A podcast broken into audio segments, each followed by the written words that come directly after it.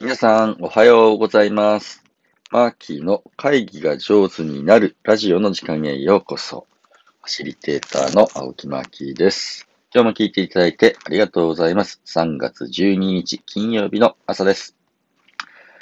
今日の話は何かと言いますと、僕が初めて書いた本の話というのをしてみたいと思います。なんか知んないですけどね、今週はあの昔話シリーズですね、えー、ここまでですね、僕が初めて出会ったプロのファシリテーターの話ということね、アメリカで出会ったあアミットさんのお話をね、紹介してきました。それで僕大学2年生の時、19歳の時だったんですけれど、その時の出会いは非常に大きくてですね、まあ、アミットさんにはそのミーティングのファシリテーション以外にも、えー、様々なことを教えていただきました。で、えー、ね、えー、それは仲間をどうやって集めるかとかですね、え、活動をどういうふうに作んで、作っていくのかということ。で、え、ひいては、あその活動で、え、政府とか企業とか大きな相手をどう動かしていくといいのかな、より良い社会を作っていくためのね、うん、ガイドみたいなことをたくさん教えていただいたんです。そこでの学びは、えー、僕たちね、アメリカに行けた10 20人近いメンバーだけの学びにするのはもったいないなということで、これ日本にちゃんと持ち帰ろうと仲間たちとね、えー、話をします。そして、えー、日本版のそういうね、え、スチューデントトレーニングみたいな学生向けのトレーニングをね、作っていくわけですね。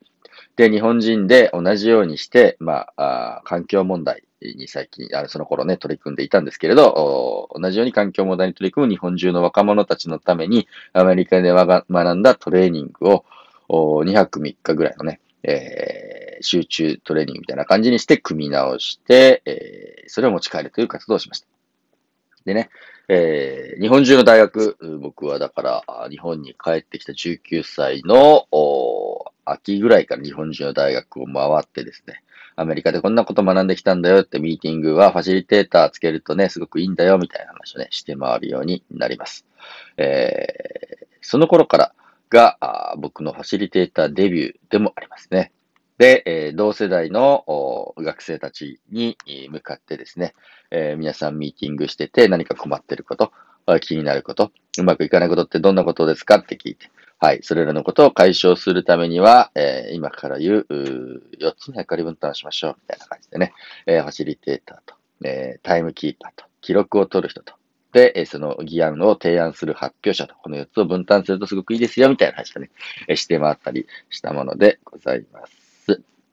で、えそうやって日本中の若者たちに、まあ、アメリカで学んだことをね、シェアしていく旅というのが、あ丸2年、3年続くわけなんですけれど、その旅の集大成として、え NGO 運営の基礎知識という本を出すことになりました。えー、これ出すことができたのは98年、ちょうど僕が大学を卒業する頃ですね。えー、これはアルクというね、出版社から出た本で2500円です。全、えー、全ページ結構ありますよ。これ300ページ近くありますね。288ページある本になります。で、このね、あの、目次を見るだけでも、あ、すごいなと思うんですけれど、第1章、ミーティングの進め方。ね。第2章、リクルートメントで人をね、どうやって誘うのか。第3章、リサーチの仕方。第4章、ね、団体を構成する要素。団体とどういうふうに作られていくのか。で、えー、次の章で活動の7つのステップ。あね。で、どういうふうに目標を設定して、どういうふうに戦略を立てて、どういうふうにアクションをしていくのか。で、いかにして資金調達をするのか。うん、広報とか会計。で、えー、仲間になったメンバーをケアするスタッフケアとか、自己をコントロールするセルフコントロール。で、人前での伝え方、えー、プレゼンテーション。あと、すごい面白いのが、事務局の日常業務、いかに事務局が大事かみたいな 感じの、まあ、NGO 運営、その当時ね、NGO、NPO と呼ばれていた団体を運営する上で、必要な知識をですね、えー、全部まとめようみたいな感じのやつをアメリカから帰ってきた集大成で出しました。これも今、絶版の本であの手に入んないです。はい。本を紹介しておきながらあれですけど、なかなか手に入りません。あの、調べたら、アマゾンの、えー、古本コーナーですか？で、えー、すごいですよ。400円で売ってます。あすごいですね。一番安いやつで多分400円ぐらいで買えると思います。送料込みでね。はい。えー、でも、あと、あと数冊でなくなってしまいました。あともすごいもう高い中古本です。もしどうしても欲しいという方は、このラジオを聞いたらですね、NGO 運営の基礎知識、市民活動のための実践ガイドブックというね、98年に出された本を古本で探してみてください。で、僕にとってはこれが、うん本を書くというデビュー作であり、ファシリテーターとして、えー、ね、活動した一番初めの記憶というかね、スタートになります。え大学2年生の時にアメリカに行って、日本に帰ってきて、これは素晴らしいから、日本中の学生に届けたいというふうにしてね、えー、思った流れで、えー、やってました。でね、それ学生向けの講座なんだから、あの、お値段高くできないよね、みたいな話もあったんだけど、いやいや、それは違うと。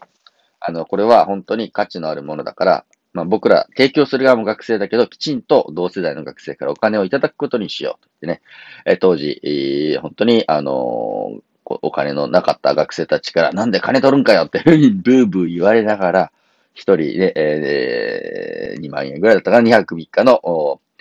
宿代込みでお金を頂戴して、安い青年の家みたいなところに泊まってですね、えー、みんなで、えー、合宿しながら、こうやって活動すると、こうやって仲間たちと話し合うとうまくいくぜとかね、こうやって、え、一緒に活動するお仲間を増やしていこうよとかね、こうやって社会や世の中にインパクトを与えていこうよというふうな、えー、熱い議論をしながら、日本中の大学を回ったのをよく覚えております。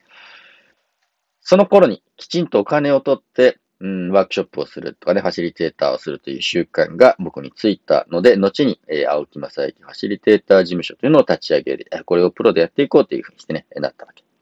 で、アメリカに行ってね、学んだ、あ見た、聞いたのがすごく良かったのは、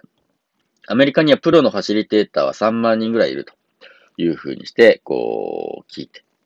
すごいですね。アメリカね、えー、人口、まあそれを日本よりももちろん多くね、3、4億あると思うんですけど、3万人の人がファシリテーターとしてご飯が食べれるんだ。むっちゃすげえなと。日本に何人いるんだろうっていう時に、日本人で、えー、会議のファシリテーターを専門にね、プロとしてやってる人、当時、あの、僕、ほとんど知らなかった。まあ、いなかったに近いと思います。これ日本でやったらもしかしたらニーズあるのかなね。え、アメリカで3万人ってことは日本でまあ何千人かね、ご飯食べれるんじゃないだろうかっていうふうにして思ったり。人々が集まって会議をして話し合いをする。そのシーンを、なんていうのかな、楽しいもので、かつ民主的で、みんなが元気の出るものにできたら面白いなというふうにして思って。え僕はあ、大学2年生の時に初めてプロのファシリテーターに出会って、で、日本でこれやってみてもいいんじゃないかなという、なんとなくのイメージをつかむことができた。のが19歳の頃のお話でした。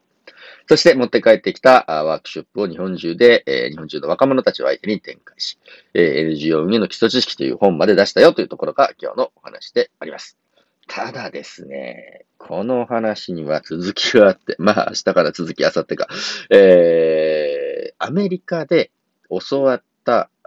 やり方が必ずしも日本人に合わないなっていうのに気がつくのに何年かかかったという話をまたですね、次回の放送にでもしてみたいなと思います。まあ、ともあれ僕は、あの、すごく良い出会いを大学生にさせていただいて、そこからこの道をずっと走ってきています。えー、今日もですね、今日は徳島の神山というところに行って大事な仲間たちとの会議を進行させて、え、いただきます。えー、明日、明後日もですね、えー、自分の関われる限りですね、えー、良いオンライン会議、良いリアルな会議をお手伝いできたらなと思って頑張ってやっていきますので、どうぞ皆さんも応援よろしくお願いいたします。え、というわけで3月12日の放送は、えー、僕が初めて書いた本の話ということで NGO 運営の基礎知識というね、えー、本を紹介させていただきました。最後まで聞いていただいてありがとうございます。皆様良い一日をお過ごしください。ファシリテーターのマーキーでした。